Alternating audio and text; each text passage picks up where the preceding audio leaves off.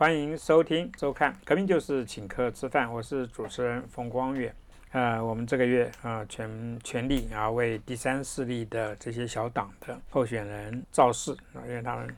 其实也没有多少 媒体在照顾他们啊，他们是小党，可是他们是真正值得我们支持的小党啊。那今天还是三位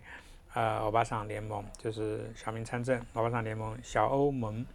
的三位参选人。最左边的是安琪薛安琪啊，他是台中大理大理雾峰区，雾峰区。对，号码是三号啊，然后是坐中间的是仙林于仙林，他是高雄前镇小港，这第几区？第十选区。第十选区啊，他的号码是八号。然后是黄玉琴，嗯，啊，黄玉琴她是也是台中潭子大雅神冈，那是第几选区？第五选区。第五选区哈，她的号码是十号。其实我们这一阵子都密集的采访欧巴桑。最重要原因是我跟欧巴桑联盟里面的同仁都认识很久，我知道他们在台湾的民主政治里面，他们扮演一个非常奇特的角色，因为他们基本上都是妈妈，好像有一位爸爸，有有有有，有一位欧巴啊，其实都是欧巴桑啊。那我说欧基长，我当然支持姓欧的。那我们今天就先从安琪开始来聊，你对于。小民参政这个概念，小民参政大家都在讲，那你为什么又特别在强调这个概念？因为我自己本身我是只有高中的学历，然后是，嗯，我先生又是一般小工厂的员工，那我们家其实就是蓝领阶级，就是真正的小民，是，我们家就是劳动背景哈。那在一开始的时候，我其实从来没有想过我有可能会走上参选参政这个这条路。呃，我记得我们二零一六年，我们呃当时还是亲子共学，还没有创立这个欧巴桑联盟。对。那当时我们邀请了邱玉斌老师跟我们上一堂课来谈这个社会运动。然后我印象很深刻的是，说我跟邱一斌老师说，我没有办法想象我会去参选或参政，我认为我是不可能的，因为我们就是我们从小到大的教育一直被教的就是说，我们当一个尽责的小螺丝钉，然后我们在我们要当一个好员工，然后有一个。嗯，有有一份收入可以温饱，这样就好。然后我说，我就只会带小孩做家事，我顶多能想象的就是我再去打一个工来贴补家用，我不可能参政。那可是邱玉斌老师，阿斌老师当时就回我一句话，他说：“所以你有没有想过，你比现在的政治人物更能够理解劳动家庭他要育儿的困难在哪里？因为其实那些高高在上的，是啊，他们。”从来也不会从劳工的角度去想事情。对，那他们所有给我们的这一个政策都是所谓的津贴发放啊，哈。那那个我必须谈，必须说，那个一个月可能两千块、两千五百块，甚至说再提高到五三千块等等，这些其实没有真正让我们那个劳动家庭的育儿中的困难有真正得到一个支持。我觉得当时阿斌老师对我讲这番话的时候有。有让我蛮震惊的，蛮震撼。我没有从这样角度去想过，所以我常在想说，我我后来在回想的是说，嗯，过往在想怎么样，在想政治这一块的时候，我们劳动背景的家庭大概不会认为说这个跟我们有关。对对，所以这个也会是呃，我在参选过程中，在关于劳动家庭的支持啊，然后劳动阶级家庭的支持跟这个呃小民参政这一块，这个也会是我特别关怀的一个方向。再跟仙灵再聊一下，因为仙灵我看你证件里面，其实你有特别提到，对于孕妇的照顾，应该是在她的产前，嗯，对不对？怀孕的期间，就就有些事情要开始做。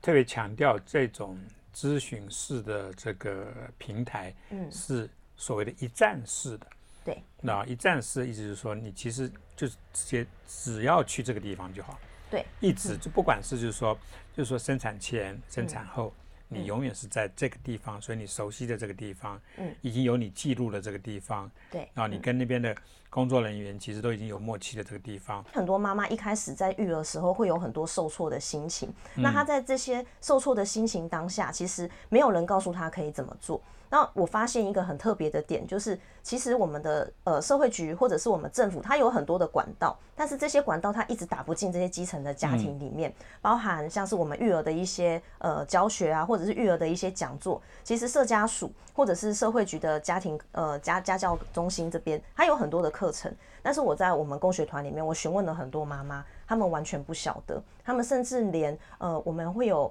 呃，就是道宅式的保姆，甚至是临临时托育，这些资讯完全都不知道。他们只会觉得，哎，育儿真的很辛苦。然后我在自己生完孩子以后，我也发现，对我生完孩子，我会发现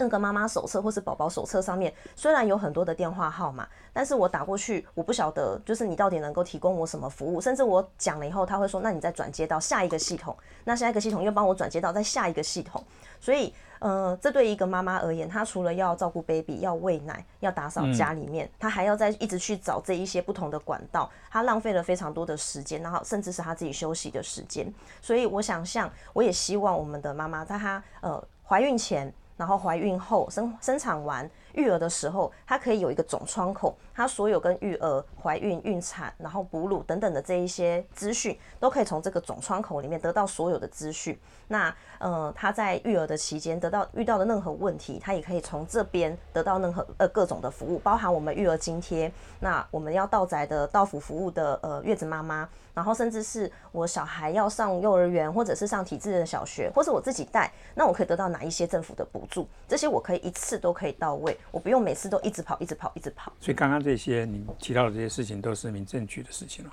对，有一些是民政局，啊，有一些是社会社会局，那有一些是教育局，因为小孩不同的年龄嘛，幼儿幼儿幼儿学生他可能是社会局，那等他到学龄期，他就会变成教育局，有的时候正好在中间。对，常常会这样换来换去。欧巴桑联盟其实是我相信是我见过的那么多的参选人啊，呃，看过他们那么多的证件里面，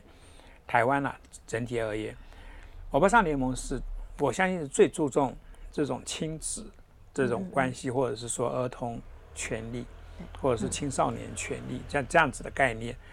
啊的一群妈妈出来参选。所以他们当然是要，就是说都在着重这些啊，也许其他候选人比较忽略的这个一。那我我现在就要问这个玉琴，那就是从台中来的十号啊，坛子大雅沈刚啊，这个十号这个黄玉琴，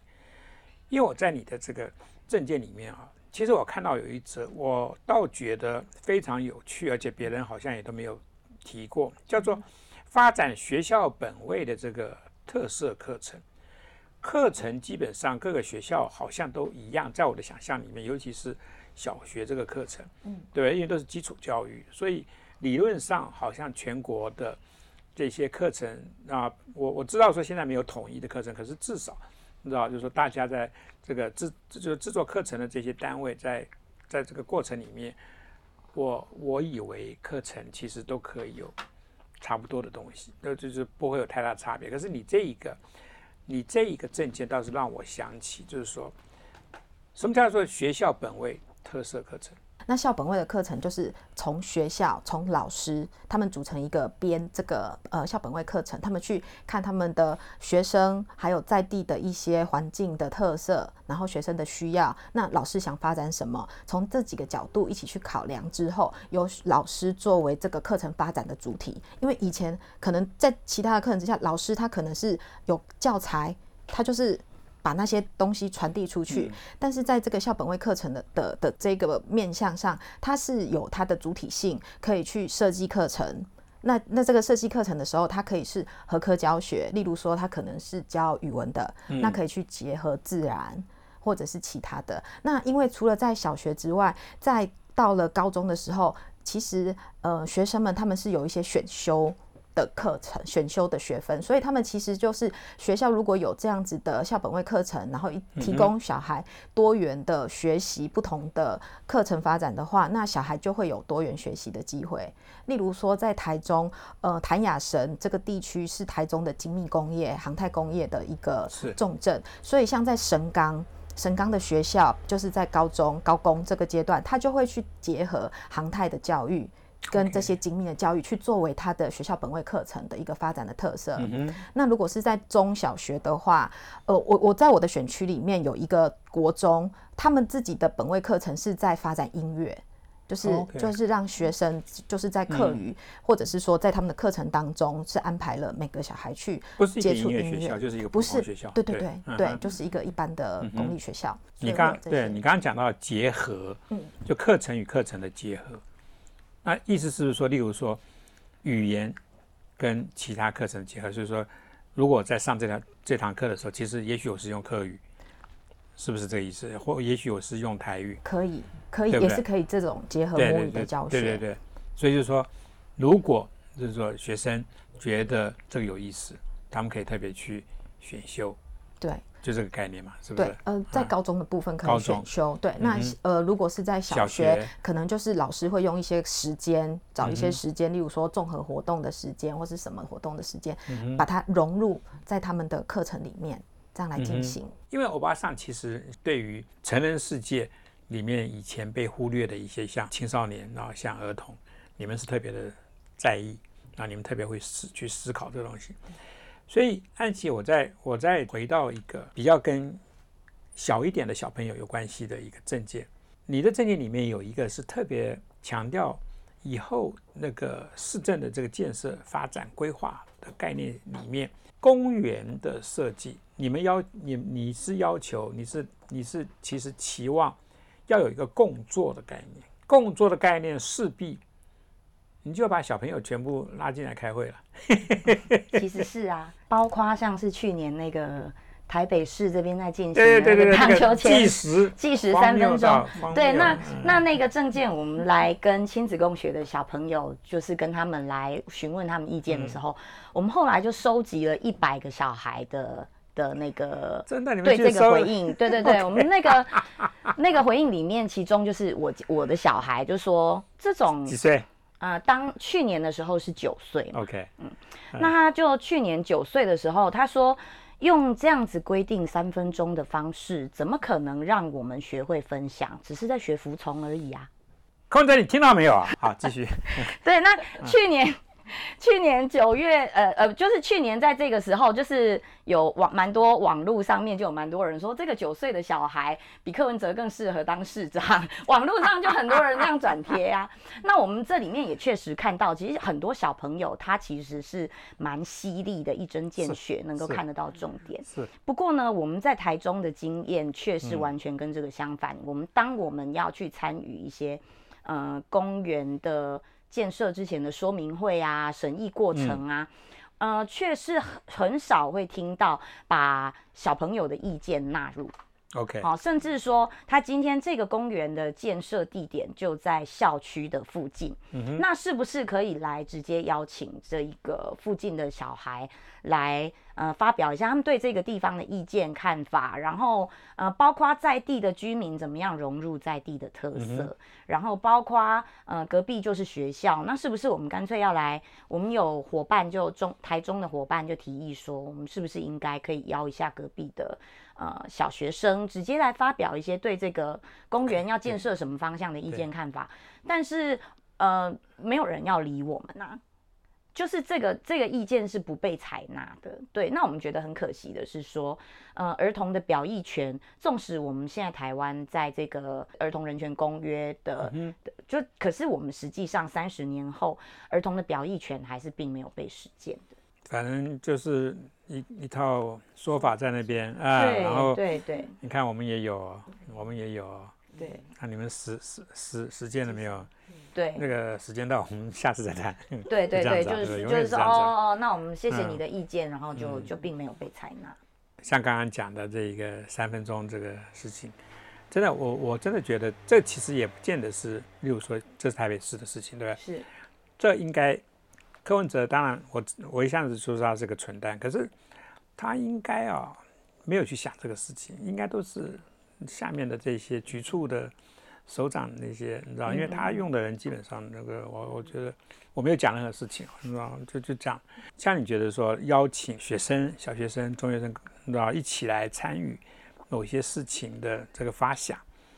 我觉得这是一个民主社会里面最重要的一个。是是是，这种事情真的是让全世界知道，我们这个国家小家伙都可以来。对，因为因为我觉得我们台湾一直觉得我们我们跟对面那个国家比起来，我们以民主为傲，那我们应该要把民主更深化实践。对啊，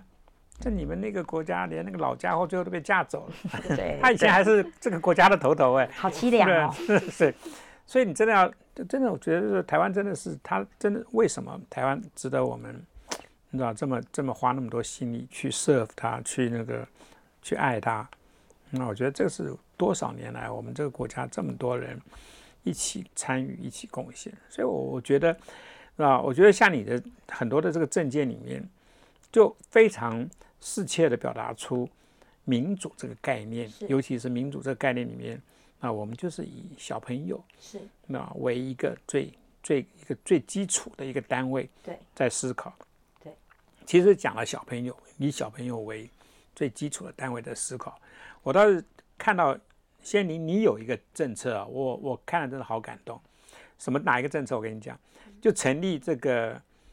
镇港，那镇就是这一个前镇前镇，对不对？港就是那个小港，小港，然后镇港的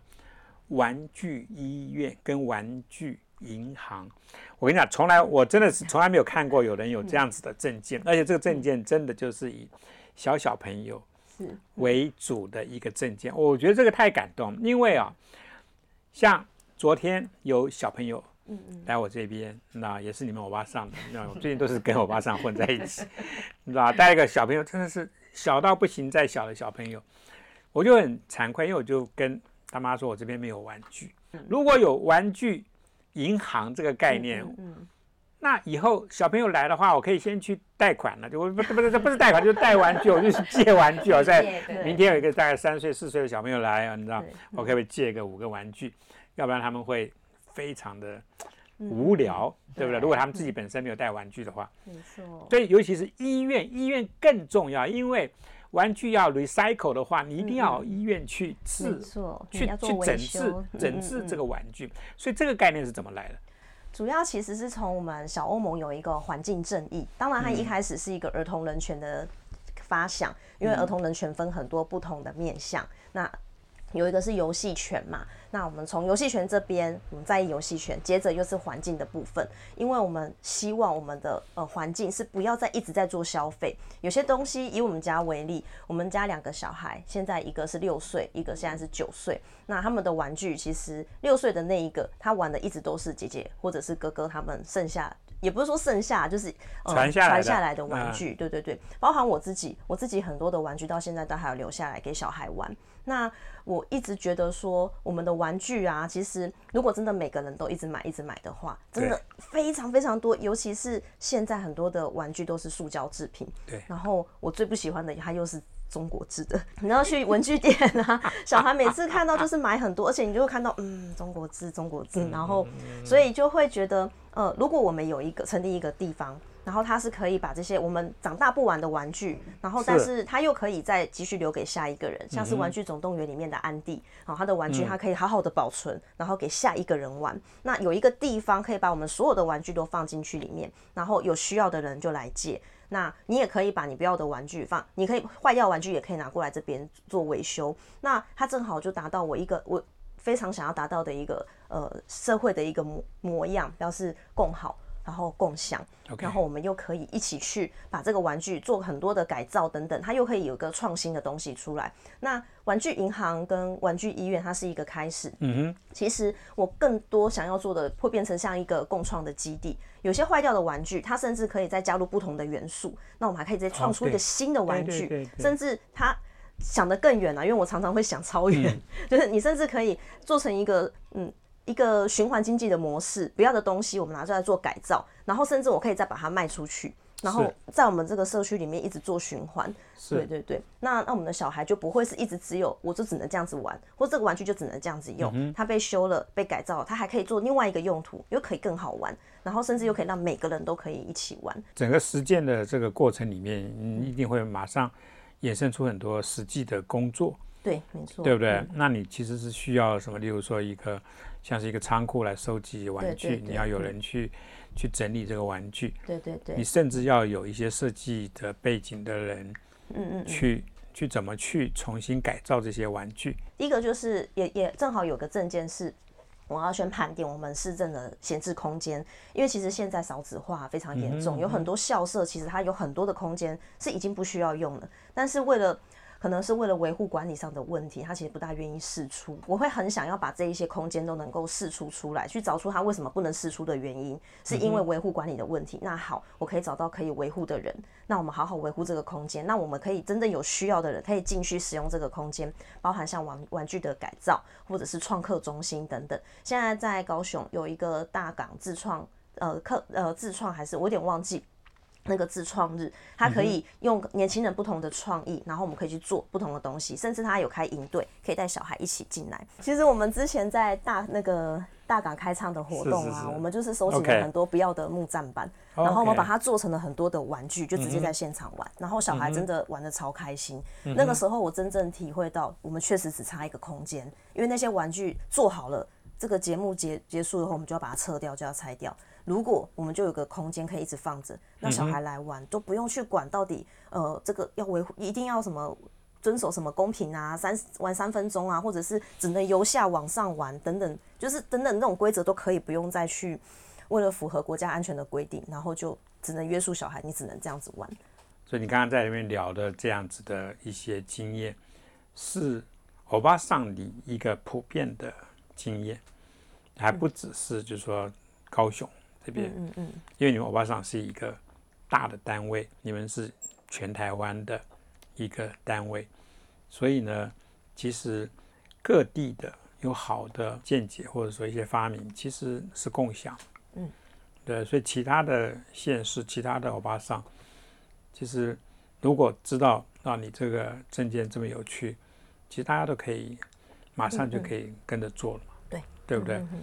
只是说他没有出来选举，所以 比较没有办法在。那是我们幕僚，对他可以啊提供非常多的文档啊对等等创意。那我再问那个玉琴，台中啊，其实在过去这些年，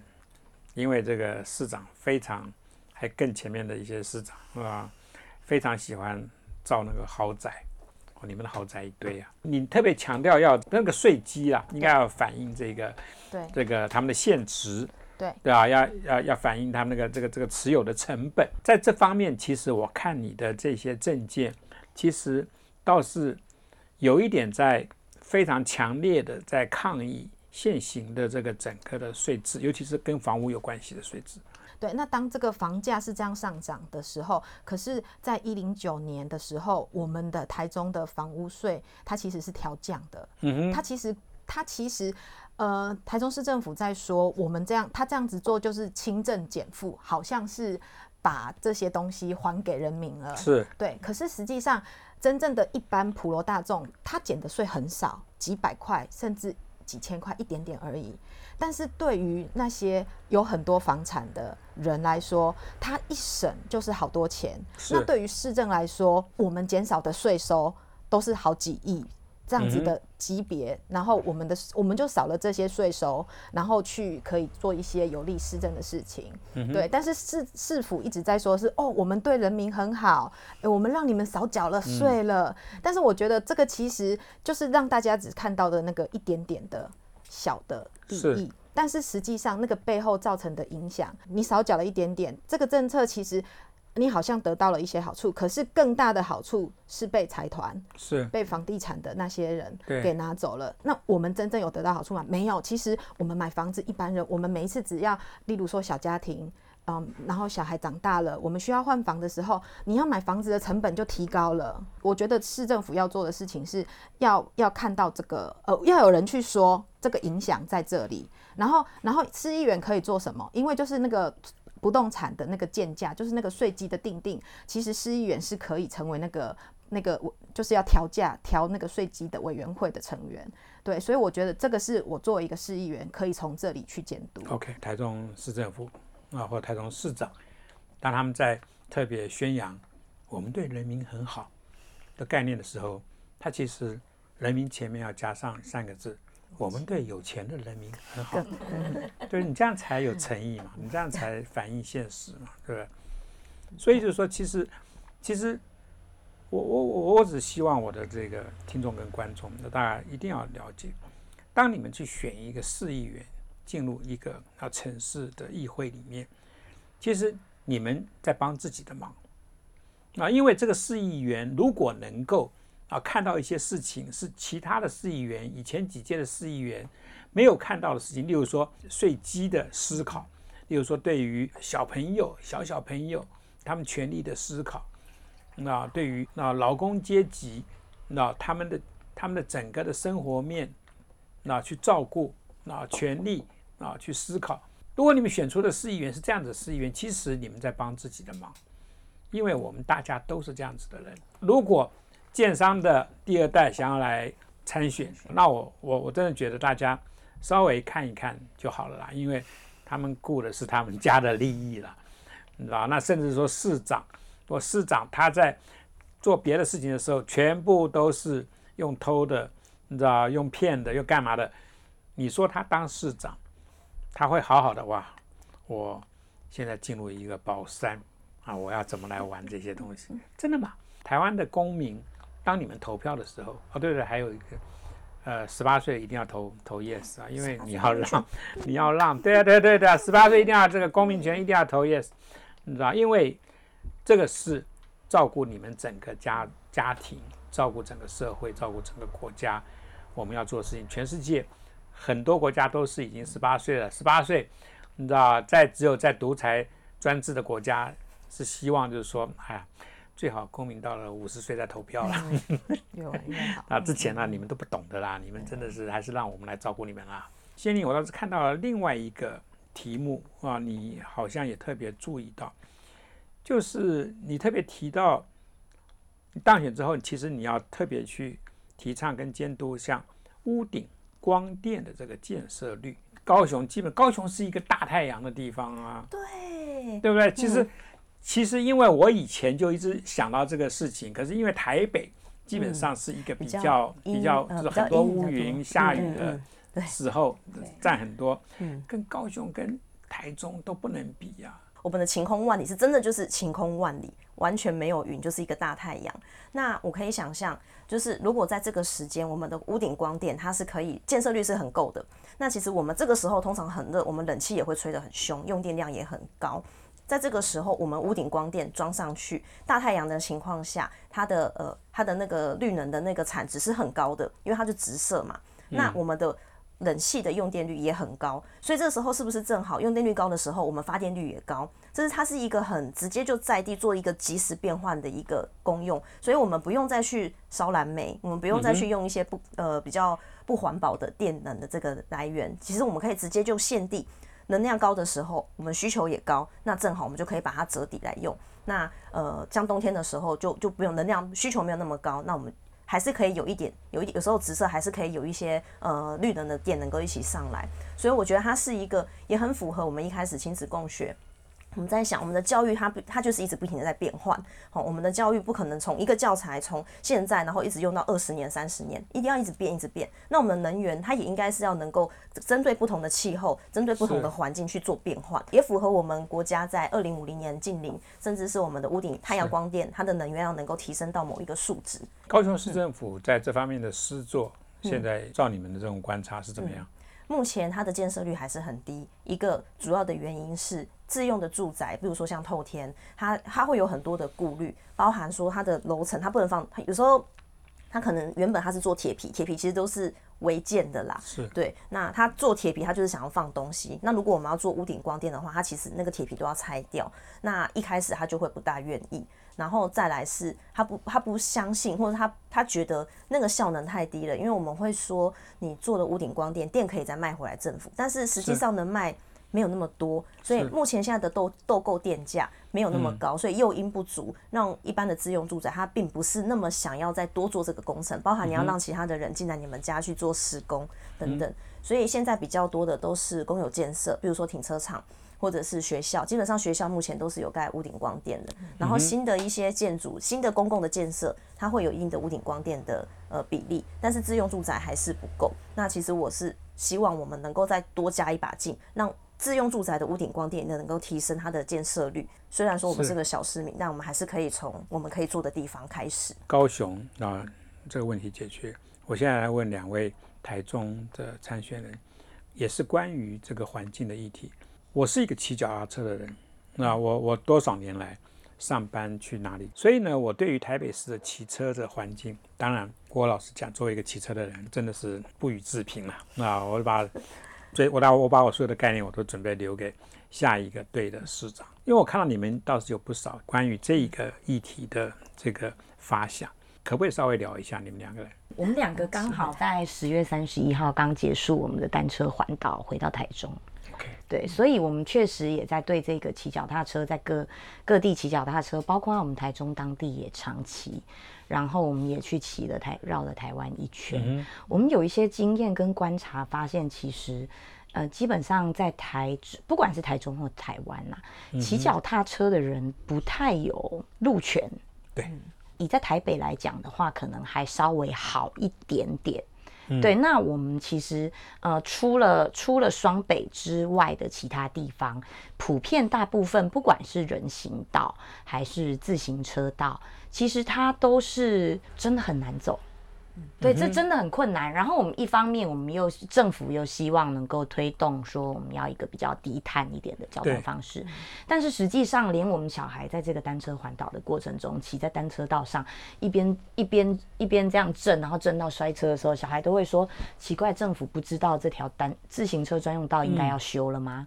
嗯，哦，那我们其实有蛮遇到蛮多这样子的经验，或者是最后不要说自行车道，连慢车道都停满了车子，我们必须脚踏车要绕到快车道上的时候，对更是险象环生。对，对，我们在这一路上常常的很多次的，就是遇到发生到这样子的现象。那这个也会是我们现在蛮关心的一个议题，就会是路权的平权。是不管是行人，不管是自行车，还有包括身心障碍族群，然后包括育儿族群、亲子家庭，他们要推着娃娃车，是。这个都是很有需要的。那在玉静呢？嗯，在我的选区，就是我居住的，也是我居住的地方，谭雅神。那这个地方就是我们刚刚有说到，就是它是一个精密产业的重镇，同时它也是脚踏车的重镇。OK，对，所以其实呃，在这个地区有很多的民间组织或者是说政府，它其实都在推脚踏车这个运动，对可是它多半都被作为一个休闲的运动，所以我们的脚踏车的呃车道、自行车的车道就是休闲用的，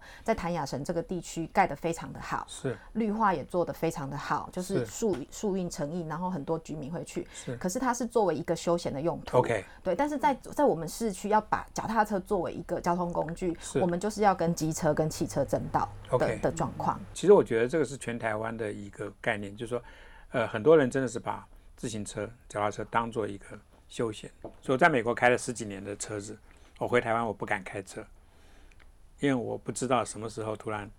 啊，有例如说有个机车，就是说莫名其妙的就让我去撞它，所以我说对不起，你知道我在台湾不开车，因为因为如果路权是我的，以我的个性，我基本上是不会让的。哎，各位啊，如果大家以后看到我在开车，你知道你的路权那，你要来侵占我的路权，我当然我不开车了。我说，万一有一天你看到我开车，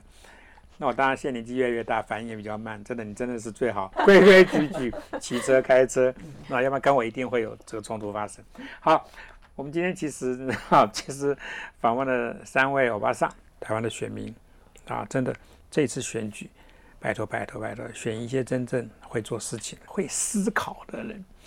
你知道那些天让我吹牛的、去搞学历的，真的你知道不要他们了啊！到了这个最后最重要的阶段，就是请客吃饭，那我们这边就结束了。嗯，好，谢谢啊，拜拜。谢谢。